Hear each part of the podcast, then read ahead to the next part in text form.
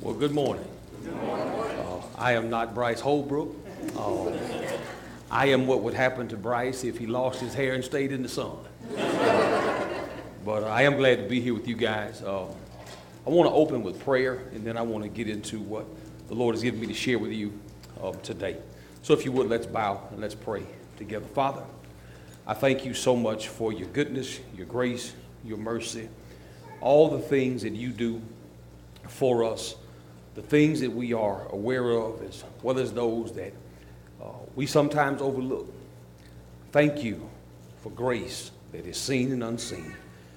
Thank you for the privilege that we have of coming to this place of worship, opening your word, feasting on what you have for us. Thank you for the time we've had to sing praises to your name, for truly you are worthy of all of our praise. And how I pray for the vintage church. I pray for this body of believers that, Lord, you will continue shaping, molding them into the church you want them to be. I pray for their pastor. I ask you, Lord, to bless him today. And I pray that as we would open up your word, that you'd open up our hearts and that you would let your word fall on good ground and spring up in good fruit. I simply ask you, bread of heaven, bread of heaven, feed us until we want no more. This is my prayer in Jesus' name. Amen. Well, again, I'm grateful to be with you. Uh, I'm Lee Brand, and I uh, have a privilege of just being here to share with you on today. I want to express my gratitude to your pastor. Uh, Bryce and I go back many years from uh, our days at Mid America, and uh, I have the pleasure of serving there now. And I bring you greetings from Mid America. Uh, we're still engaged in what I think is great work of lighting the way as we champion the Bible, missions, and evangelism thank the Lord, my family's here with me today. Uh, my beautiful wife Tiffany is there in the back, and our five children. Uh, yeah, we rolled deep. Uh, we jumped out of our black suburban, and uh, on our way up, we saw there had to be somebody here who thinks like we think because we saw a big black van that uh, that we're a little jealous of because we, we need one, and there's none in the area. We've been looking, and so whoever that is, I'd love to talk to you when we're done uh, on a whole nother on a whole nother set of ideas. So, um, but today, man, most importantly, I want to deal today with what I think is one of the most important matters in the Christian life, and that is the spiritual discipline of getting into the Word, of being in the Word of God, and talking specifically from a question today about what drives us to get into the Word. What should be our motivation for getting into God's Word? And you've seen the scripture uh, already, you've heard it read from 2 Timothy chapter 3, and we're going to go there in a minute, but let me set it up for you. This is Paul's second letter where he's writing to Timothy, and really what you watch is the window closing on Paul. His life is coming to an end, and you're watching him pass the torch off to this young man by the name of Timothy. Timothy was taken under Paul's wing in Acts chapter 16 when Paul journeyed through the areas of Lystra and Derbe. And Paul would later send Timothy to a church in Ephesus to serve there as their pastor. The young man faced a lot of challenges because he was inexperienced as a leader. And the first time Paul wrote to him, he really gave him what I think is like a training manual for this is a how to guide for a young pastor. And apparently, Timothy had done enough with the first letter to kind of get him in trouble.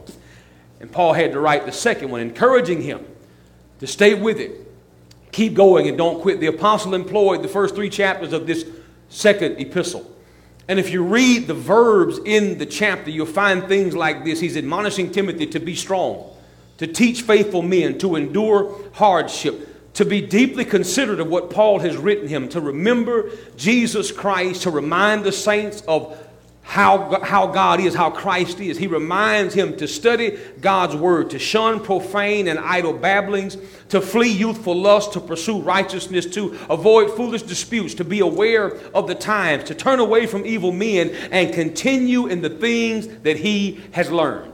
And that little phrase, continuing in the things that he has learned, is really the springboard or the setup that gets us into the text we're going to be reading today.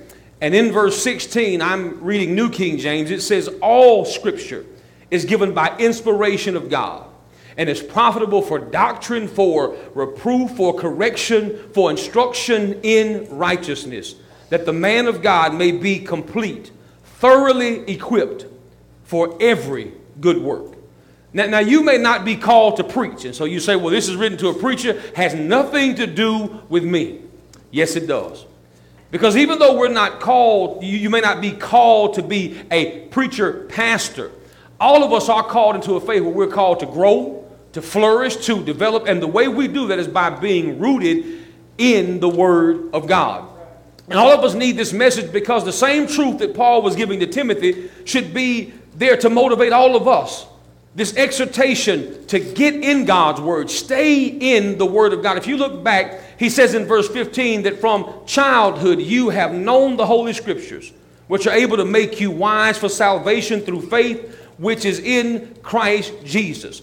That's what he's telling them stay with. He says, This is what you stay with the word. And now he starts to unpack this word. And so, our question today that we're going to ponder what drives us to get into God's word? I think there are three truths he brings out here that I want to share with you today. The first one, we should be driven to study the Bible when we understand the gift of Scripture.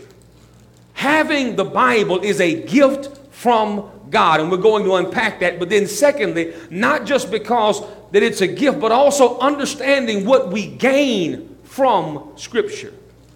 There's so much to be gleaned and to gain and to grow from in the Word of God. And then finally, the final reason we'll talk about today that should drive us to study the Bible is when we understand the goal of Scripture.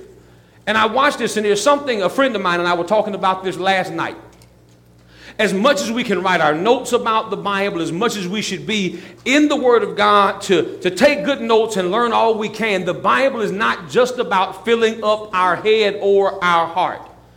It's about learning it so it can be produced. That truth can motivate us to live. And Paul's going to talk about that. So let's go back and take it from the top.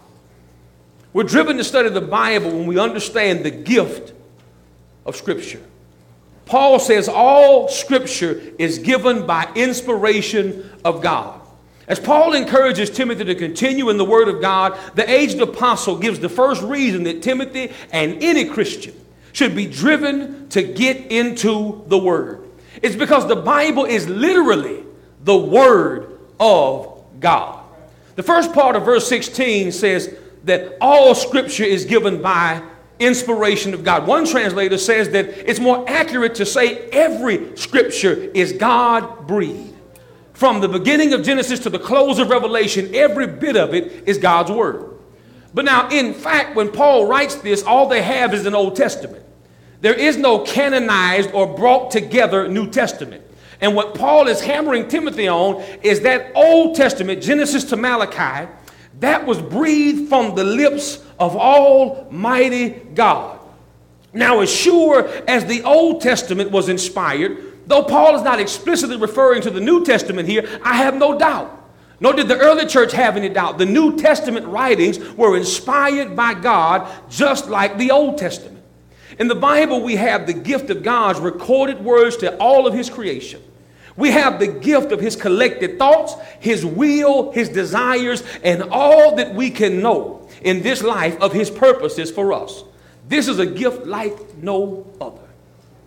How often do we read in the Old Testament where the prophets are told that this is the word of the Lord, it came to them, or you'll read the opening of a prophetic book that says the burden of the word of the Lord to the prophet, then it puts his name there. Because it's not just the words of men. Did God use people with a pen in hand? Absolutely. But don't mistake the writer for who the author is. The person who put the pen to paper is not the origin of this word, it's God Himself. This idea of God inspiring men with His word is seen over and over in Scripture.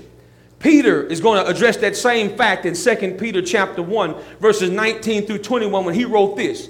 And so we have the prophetic word confirmed, which you do well to heed as a light that shines in a dark place until the day dawns, the morning star rises in your hearts, knowing this first, that no prophecy of Scripture is of any private interpretation. For prophecy never came by the will of man, but holy men of God spoke as they were moved by the Holy Spirit.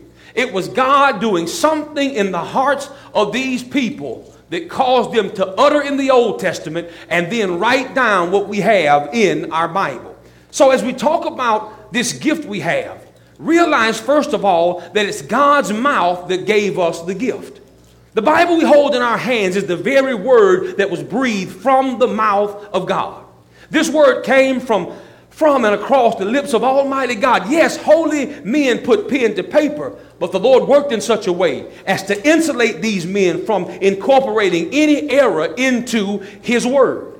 God used each of those Bible writers to put the words down in a lasting written form so that they could be passed down, studied, and applied to all the lives of all of His children across all time. This is a great gift because it comes from the mouth of God. So why study? Because it's God's word to you and me. But in keeping down that same trail, not just the mouth the word came from, but the magnitude of this gift.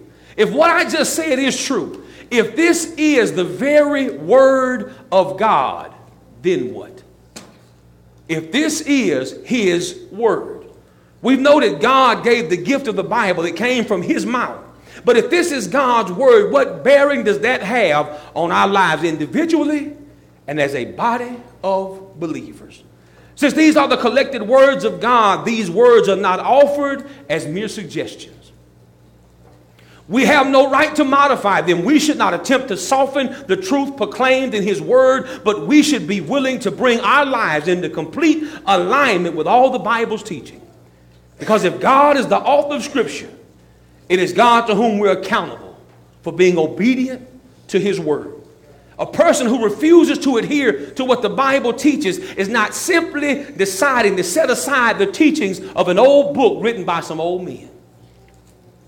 That person is a person choosing to live in direct rebellion to the God breathed words that come upon all creation for all time. So we should be driven to study the Bible because we understand it's a gift from God. But not just that. The next thing he says that this scripture that is given by inspiration of God is profitable. He says, for doctrine, for reproof, for correction, for instruction in righteousness. He continues in this exhortation to Timothy by telling him that every scripture is profitable. The idea is that everything in Scripture is good, it is useful. All the truth of Scripture is beneficial for all people. There are benefits that are derived from Scripture that we can't get anywhere else. No other writing teaches us about the true condition that we're in, the way the Bible does. For the Bible is the manual on humanity given from the manufacturer. If you want to know what's wrong with us, how to make it right, God says, consult my book because I made you. I have a Chevrolet Suburban. We talked about the van earlier that I was looking at. That's a Nissan. The same manual doesn't apply to the same two because they have a different manufacturer. Now, here's what I love about God I don't care what your culture is, I don't care what your background is your make or your model, we're all human. And the Bible is good for every shade, every ethnicity, every person, every economic spectrum. The Bible's right. We don't need something else to figure out what's wrong with any other person than the Bible itself. Now, I'm an interactive preacher. You can say amen, it won't throw me off at all. and, and as you watch what Paul is saying, he says it's profitable. It's something we can use. And then Paul goes further and says, This Bible. He doesn't address every single thing the Bible is good for, but Paul breaks his argument out into four distinct categories. Paul urges Timothy to dig into Scripture because Scriptures are beneficial and advantageous in the areas of doctrine, reproof, correction, and instruction in righteousness. Now, listen, I'm not Paul, but I'll make the same argument Paul made. You and I need to make it a daily habit to get in the Word of God because it is beneficial. God's Word is good, it's instructive and completely accurate. There's much to gain for our lives and for eternity if we would simply dive into the teachings of the Bible. Yes, we should be in the Word of God daily. We should, we should consult its content many times a day because from it we gain. You see, I believe that's what Peter was talking about again when he wrote that famous phrase about newborn babes desiring the pure milk of the Word so they could grow thereby. Their growth, their gain, their maturation came from being on the milk, and ours comes from being in the Word. So, these four areas, pretty quickly, that Paul's going to bring up, he says in the text that it's profitable for doctrine, reproof, correction, instruction. Now, as you look at those four phrases, I think Warren Wiersbe had probably the best way of articulating those four elements or those four categories that, that I've heard anywhere. He said the Bible helps us to gain an understanding in four areas. First of all, what is right and then what is not right, and then how to get right, and finally how to stay right. So let's go through those quickly. First of all, the Bible teaches us what is right. The basic idea here is that we gain from the Bible because it's good for doctrine or teaching. There is no issue of life where the Bible does not apply. Though every situation in life is not directly mentioned in Scripture, you and I will find that there is no area of life where the Bible does not apply. And so, this idea of doctrine, it tells us what's right. We gain an understanding of what's right from the Bible. With all the evil information bombarding us through digital and print media, we need to be well versed in the Bible because the Bible teaches us what's right. If you and I want to be taught correctly about parenting, we need to be in the Bible. If we want to be taught correctly about authority and how we wield authority and how we submit to authority, we learn that from the Bible. If we want to learn about true reconciliation, it must start in the vertical and then work out into the horizontal. We find that in the Bible. There's not a situation in life where the truth of Scripture does not apply. And so the Bible helps us understand we gain that understanding of what is right, but also we gain understanding of what is not right. Because the next word that Paul uses here is not doctrine, but the word reproof. That next category, what is not right. Paul used the word reproof. Reproof is the bringing about of conviction. That conviction comes because the Bible is applied by the Holy Spirit to show us that something is not right. In the Bible, we gain an understanding of what's not right in our world where everything is being condoned as right. Everything is right. The world has become Burger King. Just have it your way. It's your thing. Do what you want to do. But the Bible doesn't say the same. If we're going to call everything right, here's my question by whose standard? By whose standard is that right? By what metric is that right? Is something right because a person says it's right? Is it right because some group says it's right? Is it right because it feels good? Is it right because it builds my self esteem? Is it right because it informs my self image? Or is it right because the God who made us has authority over us and it's right because he says it's right? No matter how many people embrace a behavior, a lifestyle, or an opinion, it is not right unless it's in agreement with the teachings of the Word of God. Brothers and sisters, we need to be in the Bible so we can see not just what's right, but what's not right. Because the great danger of sin is this we have equated what feels good to what equals right. And that's not the Bible. The third area that he gets into is not just what's right and what's not right, but how do you get right? And that's this idea of correction. Now I know in the world we live in, this is this is you know vulgar language now. You don't talk about correcting anything or anyone, but the Bible does. And there are days when I'm in my personal Bible reading in the morning, and I wish I could tell you I hear the birds chirping outside and I feel good about what I'm reading. There are days when the Bible is like a bag of rocks being swung against my face. There's a picture for you. It hurts. Because I know that where I am at that moment, even if it's my heart disposition, it is not right before God and I'm convicted. But the goal of Scripture is not only to convict, it is to change. It is to correct. It's to modify what's wrong. So Paul continues unpacking these ideas and now gets down to how do you get right? He said it's profitable in the area of correction. This word literally means to cause something to be or become correct. The idea is that something or someone was previously wrong, but through the application of the teachings of the Bible, the person can be made right. This to me is one of the beauties of the Bible. In the pages of the scriptures, we have the convicting of what is wrong, but also that not being the end. God's goal is not to make you feel bad. God's goal is not to get you broken, it's to break you so he can fix you. If you ever had the misfortune of having a broken bone, thus far in my life I haven't. I've twisted a lot of stuff, sprained a lot of stuff, but haven't had a broken bone. But if that bone is not aligned right, the first thing they must do is set it straight before they cast it. Because if it's allowed to set in a way that's not right, it's going to fuse back crookedly. And here's what I watch so often in our churches people come and we're convicted, but we never allow God to change us. And so we'll leave on a Sunday broken, and we go all week letting that place in our life fuse crookedly. And we'll talk about how bad we feel. No, God doesn't want you feeling bad. He brings about the guilt so He can bring about the grace. It's to change it. And Paul says one of those gains that we have in Scripture is for correction.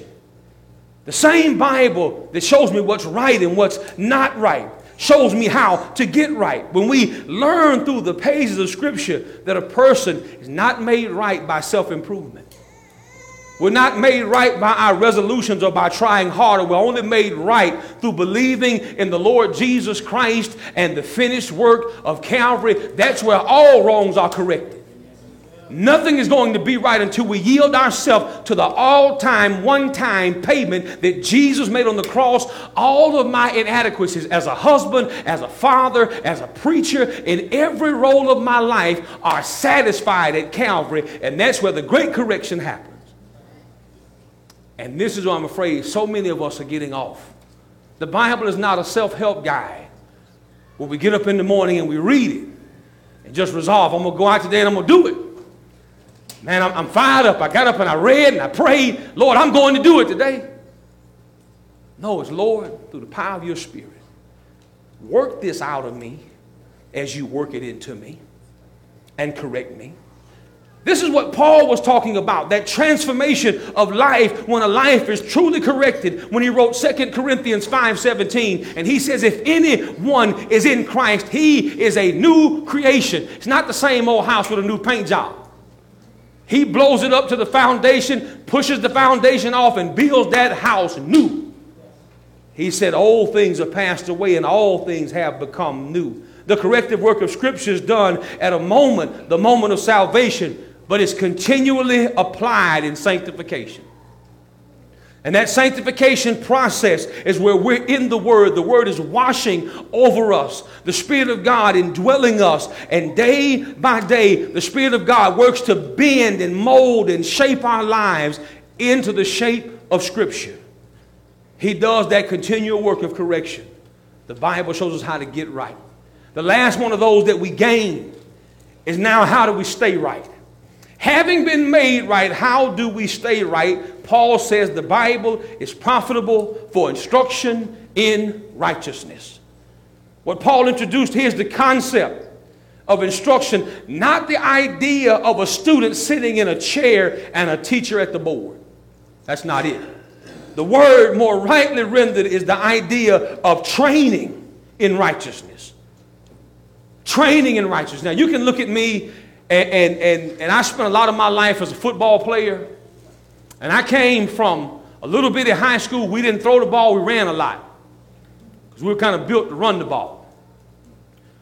At a 2A high school, our offensive line averaged about 220 across the front. That's big boys in 2A football. I, was, I played center, and in high school, in the 12th grade, I was 6 foot 2, 285 pounds. Oh, I was a dog too. I don't have a lot of muscles now. I got memories, but but back, but back then.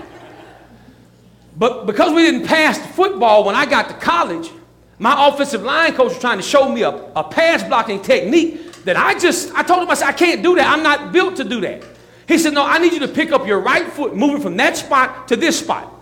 Well, that sounds easy, but the spot's like three feet apart.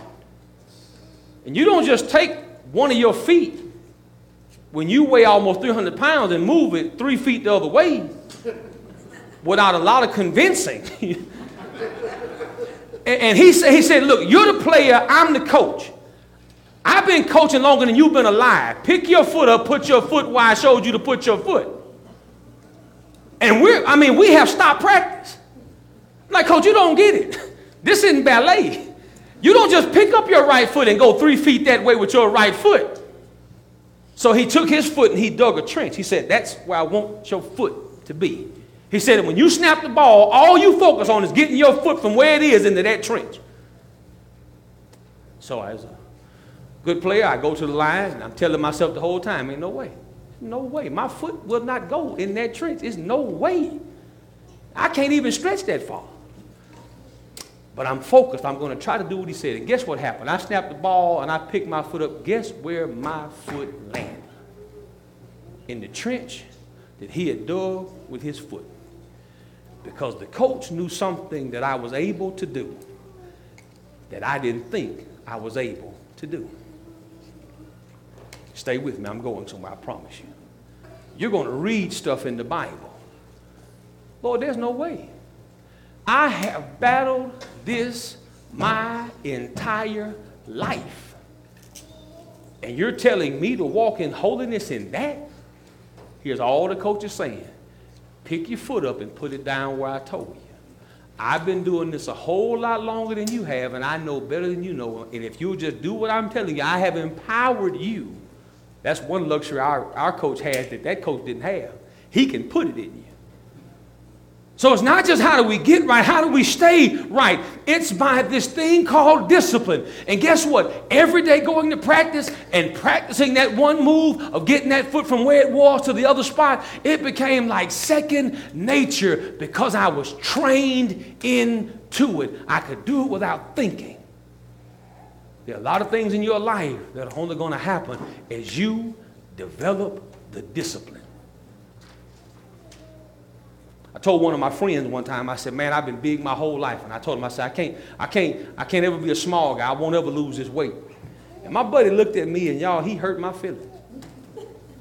He said, you had the discipline to sit down and write a 150 page dissertation. And you're going to tell me you can't get up and go to the gym? And I don't know how you are with your friends. I hung up on my friend. and later on, I called him back. And we continued from that point, but we had to have some space. But the idea is discipline. It is a discipline. One of my mentors told me about reading the Bible. He said, There are days y'all think I get up and it's just fireworks and it's the 4th of July. He said, It's as dry as the dust, but it's a discipline. And the longer I stay in it, Here's the truth of it it may not change my feelings, but it'll show deepen my faith. You gain from it. Last one, and we're done. I'm a good preacher. I got three. You already got two. I'm at the last one. You didn't even realize it. We talked about that first part the gift, the gain. But now, what's the goal? What is the goal of all this Bible that we have? Verse 17 says that the man of God may be complete, thoroughly equipped for every good work. The words here in verse 17 are connected to the words in verse 16 by that word that, or so that. This word is bridging the gap between what's in 16 and what Paul's about to unpack in 17. The phrase or the word that is actually a word of purpose. He's saying, Here is God's purpose in giving you all the scripture. Here is God's purpose in all of it being profitable. God has done it so that the man of God. Now, in the context rightly applied, he's talking to the preacher. But by way of application, So, the child of God, the person of God, the man of God, the woman of God, every believer may be thoroughly equipped, may be complete and thoroughly equipped for every good work. Here's the first goal of Scripture it's to move us to spiritual maturation. Now, I, I, pre- I, I come to every preaching moment like we're family. Though I've never been with you before, we're family. In Jesus Christ, we're family. I'm just your big cousin from right outside of Tupelo, uh, who spent almost 20 years in Starkville. Don't throw stuff up here. Uh, and, and, I, and I migrated to South Haven. But if there's something that I think is a problem in our modern churches, it is a lack of spiritual maturity. And I want to share something with you. Spiritual maturity does not come with birthdays. Spiritual maturity only comes by walking with the Lord and diving into the Word. Look at what Paul says to Timothy in 17 that the man of God may be complete. The idea there's not some state of sinless perfection, it is grown to a place of maturity. And a mature Christian, it doesn't mean you're not tempted. It doesn't mean you're not bombarded and hit by stuff. But what it means is, even in the tempting, I'm mature enough to know the work of the enemy when I see it. I've grown enough to know he's not meaning me anything good. There's nothing right that's going to come out of me doing this in a way that doesn't honor God. He says he wants you to be complete. He wants you to be mature and strong in your faith. But there's something else he says. He says, not just the idea of spiritual maturation, but the latter part of 17, he says, thoroughly equipped for every good work. The first goal is spiritual maturation, but the second is also practical mobilization. And here that's fancy for do something. There comes a point when all this Bible that we know must be put into action. We have to do something with it. Now, I'm all for notes. I take notes. I'm all for writing it down. I've got two phones back there. That's how complicated my life is. I got two smartphones. And both of the phones are smarter than the operator. And I've got notes and stuff everywhere. I've got Bible software on phones, and I've got stuff I can refer to. I've got three or four Bible programs. I can just get in all of them. But none of that means anything if I'm not going to put my hand to the plow and do the work. I, I gave you the illustration about football earlier. The hardest thing for me about college ball was studying film. I couldn't stand it. It was three hours a day of just watch a play and rewind it 10 times and watch it again. But you know what I found out in the film room? If you'll actually be disciplined in the film room, you'll be a better player on the field. Because in studying the film, you learn the tendencies of your opponent. See, certain guys, because we're big and we're heavy, when they get down and they want to run the football, See, to run the ball, you got to come off and you got to block straight ahead. And so, what guys will do to cheat is they'll put their hand on the ground and they'll put their weight on their hand. And if you watch closely, a guy who has a bad habit as an offensive lineman will put his hand down and he'll have so much weight on his fingers, his knuckles will turn white. And so, guess what I can do as a defensive lineman when you come up and you line up and I watch your knuckles turn white? I start hollering, rabbit, rabbit, rabbit, because they're going to run the ball. And that same guy who weighs heavy on his front hand when they're going to run the ball, I learned in watching film study, he'll do what I call sitting light when they're going to pass the ball. Those same fingers that drive down deep in the grass when he's going to run, they barely brush the grass when they're going to pass the ball. Because now I don't need my weight going forward. I need my weight back in my hip so I can pop up. And guess what I holler when I watch his fingers just barely touch the grass? Now it's not rabbit. It's pig, pig, pig. They're going to pass the ball. And I'm better on the field because I've been studying the film. You're missing it. The same stuff that keeps besetting you. You're not studying the playbook. The same things keep tripping you up. Get in the playbook. Watch the film. Keep going over it. The enemy, the adversary, the opponent has not changed. He has three basic missions steal, kill, destroy. I don't care how he paints it. I don't care what it looks like. I don't care how great it makes you feel. Steal, kill, destroy. And when you leave your house, every day you can walk out saying the same thing. When he shows up, it's steal, kill, destroy. I don't care how fancy he paints it. Steal, kill, destroy. But you learn that by studying the book. So to wrap up today, Warren Wiersbe, my last illustration. Explain verse 17 in the following way The purpose of Bible study is not just to understand doctrines and to be able to defend the faith, as important as those things are. The ultimate purpose is the equipping of the believer who reads it. It is the Word of God that equips people, God's people, to do the work of God. So, in conclusion today, we should be driven to study God's Word because we have the gift of Scripture. Because of all that we gain from Scripture, and because we understand the goal of Scripture. Three parting applications I'll give you for Bible study, for the discipline of studying the Bible. And these are going to be so deep that you're going to have to write them down. And you need to muse on these as you go about your day, okay? First one get in the Bible early. Get in the Bible early.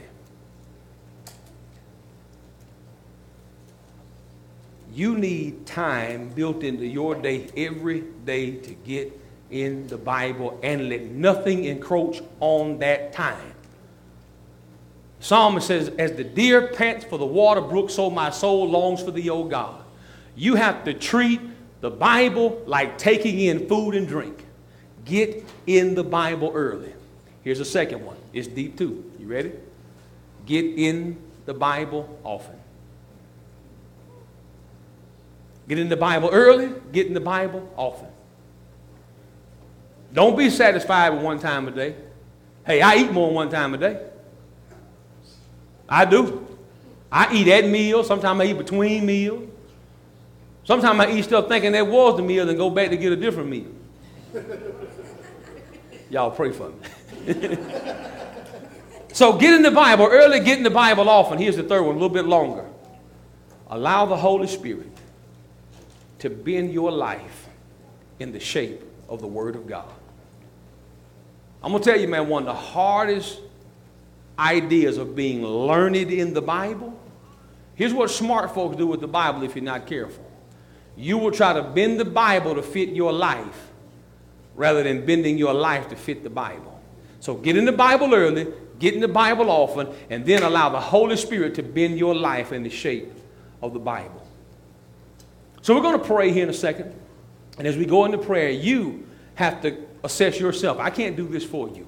Allow the Holy Spirit to look into your heart today. Because everything I have just said to you is straight gibberish if you don't belong to Christ. There's no concept of spiritual discipline because without Christ, you don't have spiritual life. And if you're lost, yielding your life to Christ is the most important thing you can do. And then, to quote an old Baptist deacon in the church I grew or didn't grow up in, but the church I pastored. He would sing a song in devotion, and the song was titled, Do You Know Him? And there's a verse in the song, and that's where I want to leave the Christians today. After he asked the question in kind of a call and response song of Do You Know Him? He would say, Well, live like you know him. And that was a verse in the song. That's my admonition to you. Let us live like we know him. Let's pray. Father, I thank you for today. I thank you for your word. I thank you for your grace and your mercy. Thank you for the Bible, the gift of the Scripture. And Lord, help us every day to get in the Word often to get in the word early and often. And then, Lord, to let your word get in us and the Holy Spirit bend our life in the shape of the word of God. Thank you for this day. In Jesus' name we pray. Amen.